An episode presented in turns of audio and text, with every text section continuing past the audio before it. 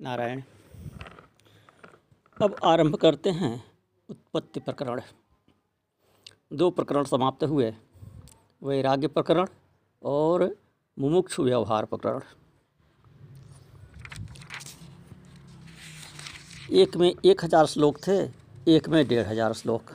इस प्रकार ढाई हज़ार श्लोक समाप्त हुए।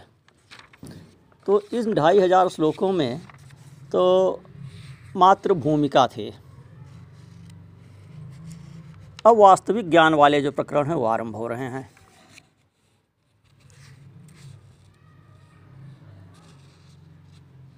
उत्पत्ति प्रकरण, तीसरा प्रकरण है। प्रश्न होता है कि उत्पत्ति प्रकरण बड़ा है। आगे के सभी प्रकरण क्रमशः बड़े बड़े हैं। पीछे हम बता चुके हैं कि उधर ढाई हज़ार श्लोक था और इधर पाँच हज़ार है सात हज़ार है, साढ़े चौदह हज़ार है छः हज़ार है, इस तरह से करके कुल तैंतीस हज़ार श्लोक हैं। तो ढाई हज़ार हुए और उसमें से ये तीस, इकतीस हज़ार श्लोक शेष हैं अभी। तो उत्पत्ति प्रकरण, इसकी आवश्यकता क्यों पड़ी?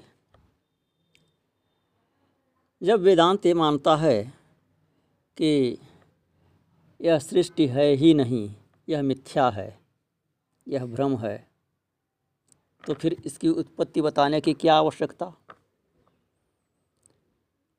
इस सृष्टि से संसार से जब कोई तात्पर्य ही नहीं है, यह संसार ही नहीं है, और इसके प्रपंच में उलझना ही नहीं है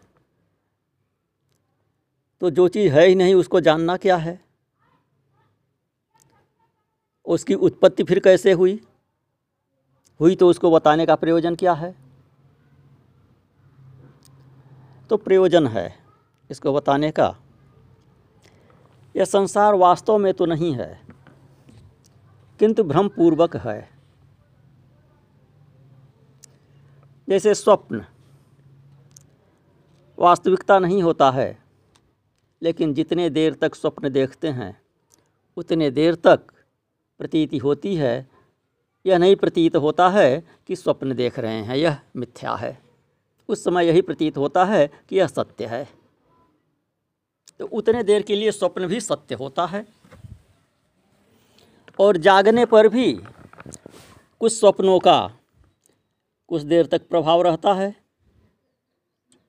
जागने पर वे स्वप्न सब मिथ्या सिद्ध हो जाते हैं। उसका आफ्टर इफ़ेक्ट रहता है। कुछ सपनों का मन पर प्रभाव रहता है जागने के उपरांत भी। तो जब जाग रहे हैं तो इस समय जो आपका व्यवहार है, जो आपका चिंतन है, यह स्वप्न में नहीं रहता है। स्वप्न में आपकी दूसरी दुनिया हो जाती है। तो उतने समय के लिए स्वप्न काल तक के लिए यह आपका जागृत काल, यह मिथ्या हो जाता है।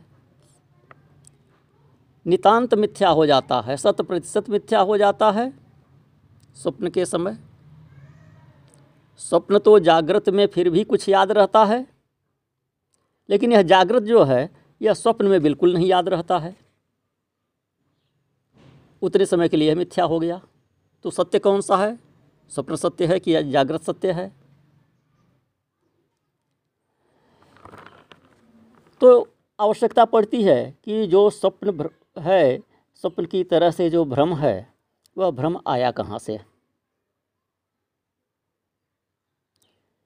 यह सृष्टि यदि मिथ्या है है शब्द लगा हुआ है तो कैसे कहें कि नहीं है? तो इस मिथ्या की भी उत्पत्ति कैसे हुई? मिथ्या कैसे आया? यह प्रपंच कैसे आरंभ हुआ? यह भ्रम कैसे आरंभ हुआ? बंधन कैसे आरंभ हुआ? प्रतीत हो रहा है लेकिन है नहीं। प्रकृति को अघटित घटना पटीयसी कहा जाता है। अघटित घटना पटीयसी का तात्पर्य है कि जो जो घटना हो नहीं, लेकिन उसे दिखा दे। पटुतापूर्वक, चतुराईपूर्वक उसको दिखा दे। जैसे कुशल जादूगर कोई घटना दिखा देता है, वह घटना होती नहीं है, लेकिन दिखा देता है कि ऐसा हुआ। इंद्रजालिक दिखा देता है। तो इसी प्रकार से यह सारा संसार है।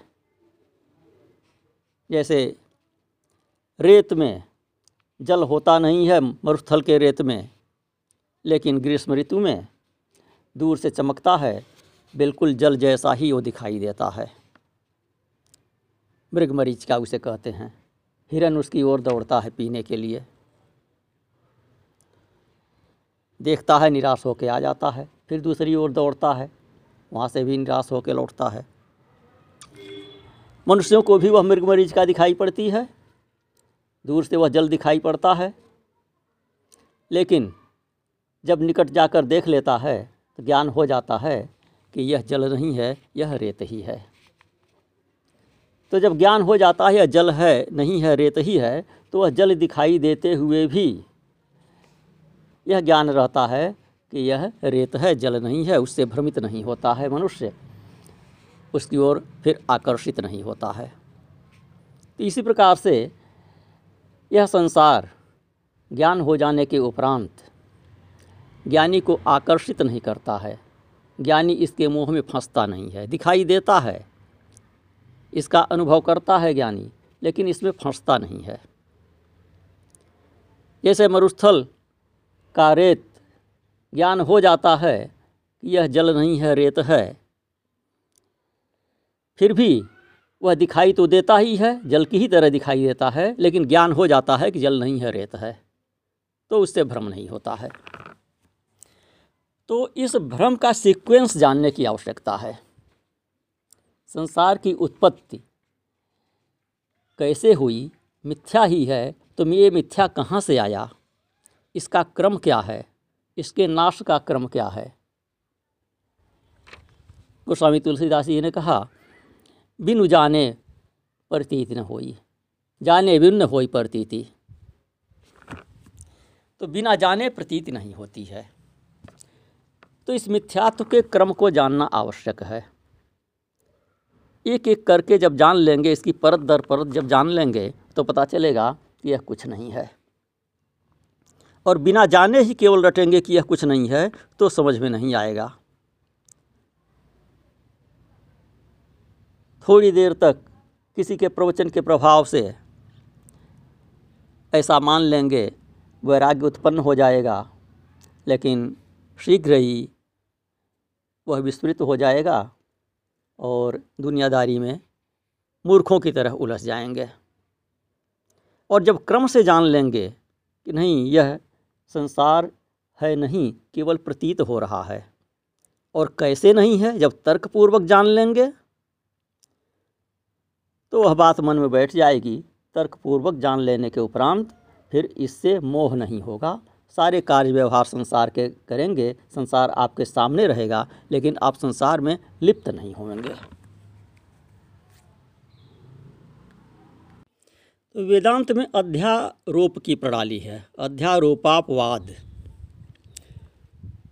पहले आरोपित करते हैं, अध्यारोपित करते हैं प्रपंच को। उसके बाद एक एक करके उसका अपवाद करते हैं। जैसे गणित के सवाल हल करते हैं तो उसमें कोई चीज़ कल्पना करते हैं। मान लेते हैं। मान लिया, इतना बराबर इतना। उसके आधार पर फिर आगे बढ़ते हैं कि इतना बराबर इतना तो इतना बराबर कितना होगा। मान लिया, इसका मान इतना है।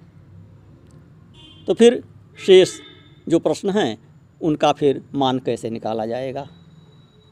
तो चीज़ होती नहीं है, मान ली जाती है केवल।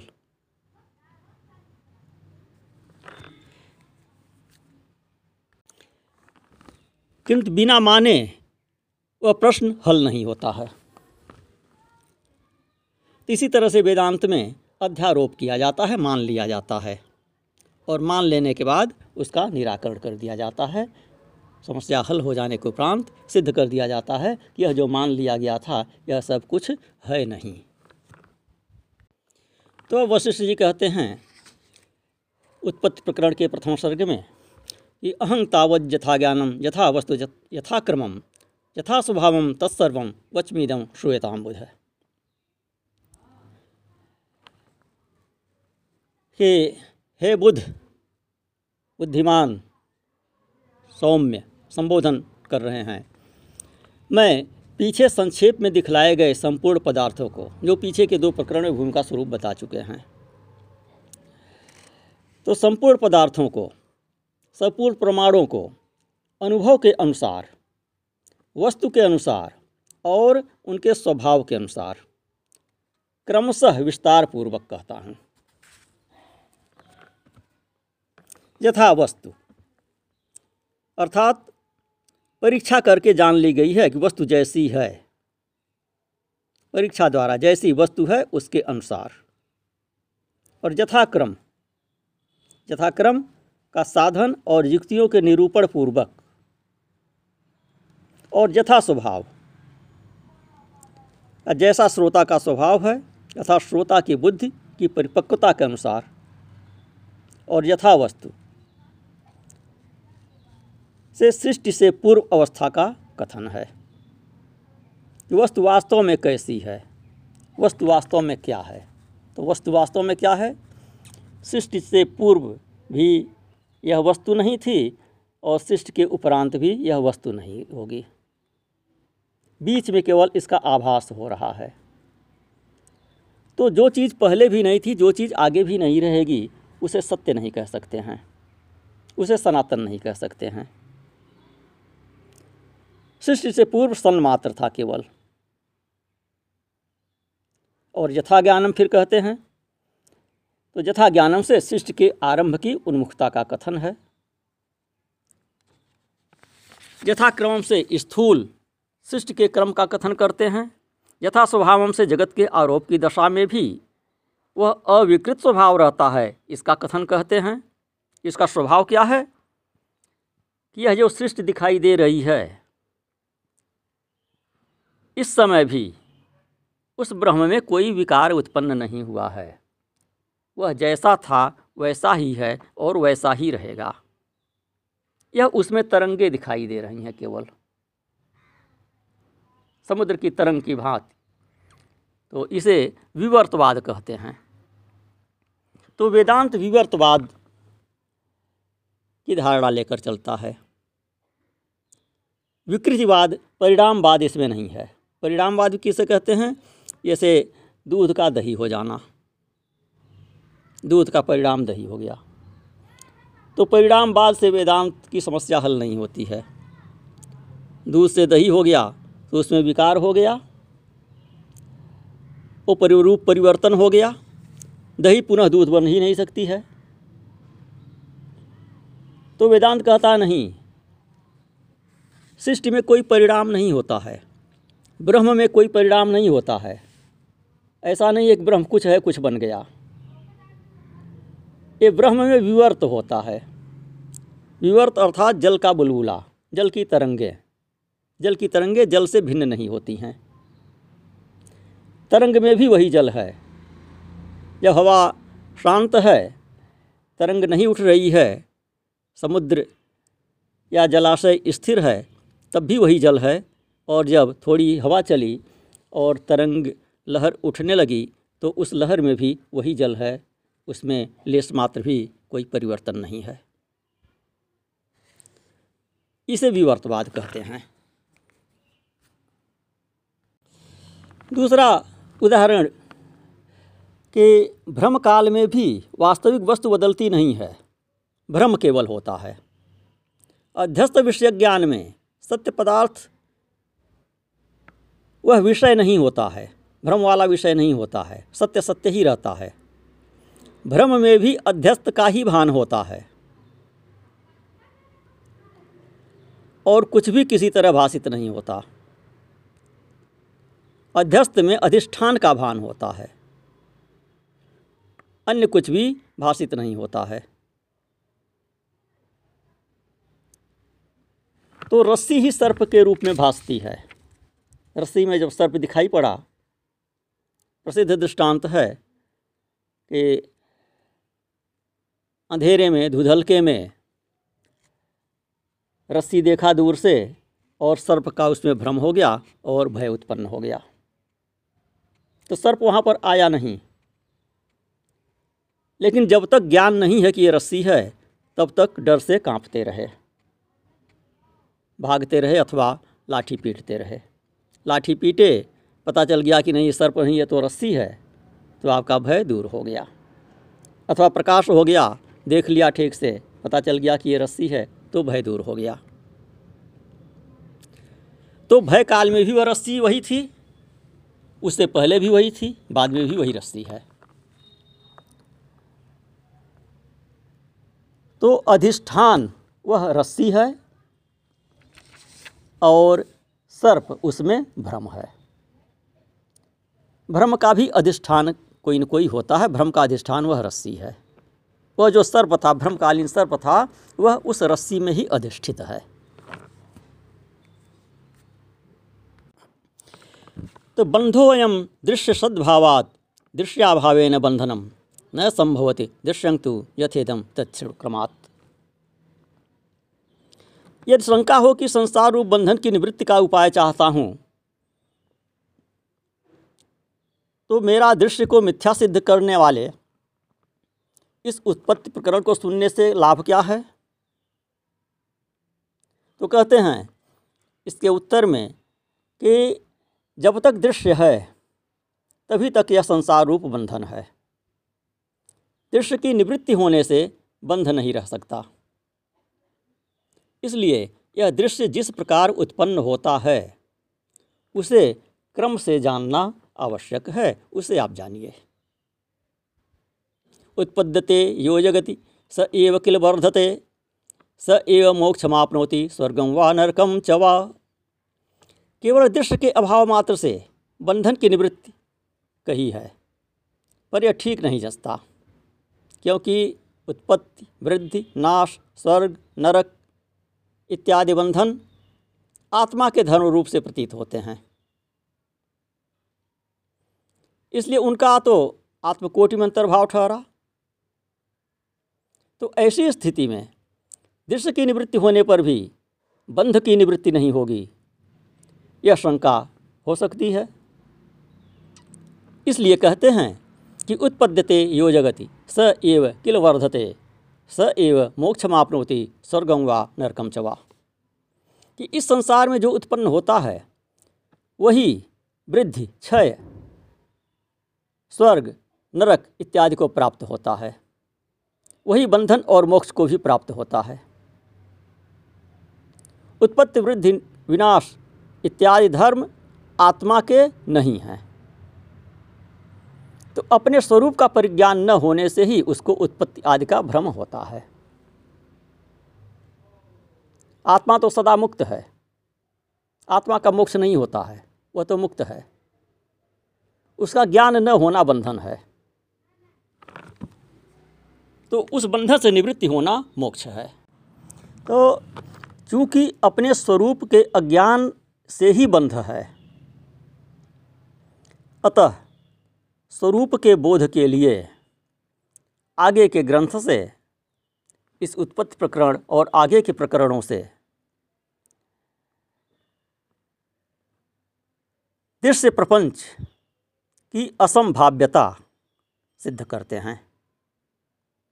उत्पत्ति इत्यादि का संबंध दृश्य संसार से है, आत्मा से नहीं है। शिष्य की उत्पत्ति का क्रम जो बताया जाएगा, इसका संबंध दृश्य से है, प्रपंच से है, आत्मा से इसका कोई संबंध नहीं है। आत्मा तो उत्पन्न नहीं हुआ। आत्मा तब भी था, अब भी है, आगे भी रहेगा। सृष्टि का उत्पत्ति और विनाश होता है, आत्मा का नहीं होता है। तो आत्मा दृश्य प्रपंच की उत्पत्ति से पहले जैसा था, वैसे ही रहता है और मात्र भी उसमें विकार नहीं आता।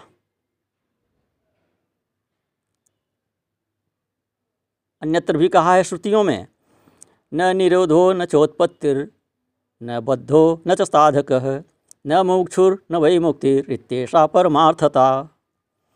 कि न उत्पत्ति है, न प्रलय है, उत्पत्ति और प्रलय न होने से ही न तो बद्ध है अर्थात न तो संसारी जीव है न साधक है न मोक्षार्थी है और न मुक्त है।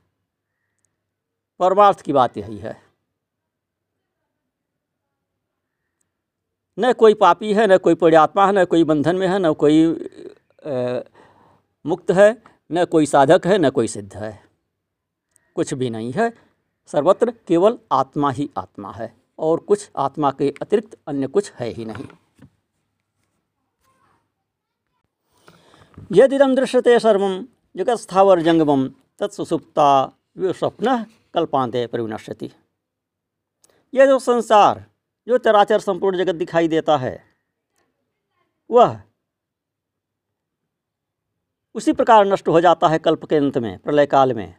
जैसे सुषुप्ति काल में स्वप्न भी विलीन हो जाता है। जहाँ जागृत और स्वप्न दोनों विलीन हो जाते हैं, सुषुप्ति में। प्रगाढ़ निद्रा में। उसी प्रकार यह दृश्य जगत भी कल्पांत में विलीन हो जाता है। तदुपरांत अमूर्त होने से क्रिया रहित, परिच्छेद परिच्छेद से शून्य, अर्थात माप से रहित होने के कारण अथाह असीम। निर्धर्मक होने से, अर्थात धर्म रहित होने से संज्ञा रहित और अज्ञान से आवृत्त होने के कारण अभिव्यक्ति से शून्य अथवा प्रपंच के संस्कार का आधार होने से अभिव्यक्ति से रहित केवल सत नामक ही कोई वस्तु शेष रहती है।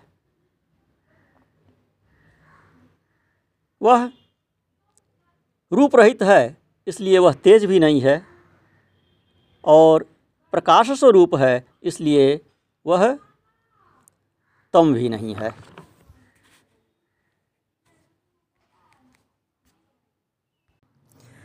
ऋतात्मा परम ब्रह्म सत्यमित्यादि का बुधई कल्पिता व्यवहारार्थम तैस संज्ञा महात्मन। व्यवहार के लिए, समझने समझाने के लिए विद्वानों ने उस सदरूप सर्वव्यापक आत्मा के रित आत्मा पर ब्रह्म, सत्य इत्यादि अनेक नामों की कल्पना कर रखी है।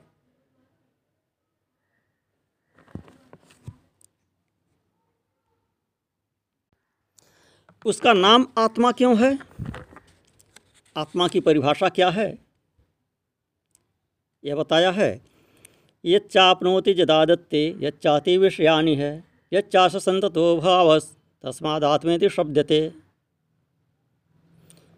कि चूँकि यह संपूर्ण पदार्थों को व्याप्त करता है, व्यापक होने के कारण ब्रह्म कहते हैं। यहाँ आत्मा की परिभाषा कर रहे हैं, आत्मा और ब्रह्म एक ही है।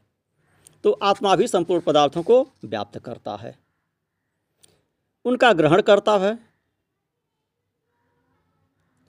भोग भी करता है और स्वयं कभी नष्ट नहीं होता। इसलिए यह आत्मा कहा जाता है।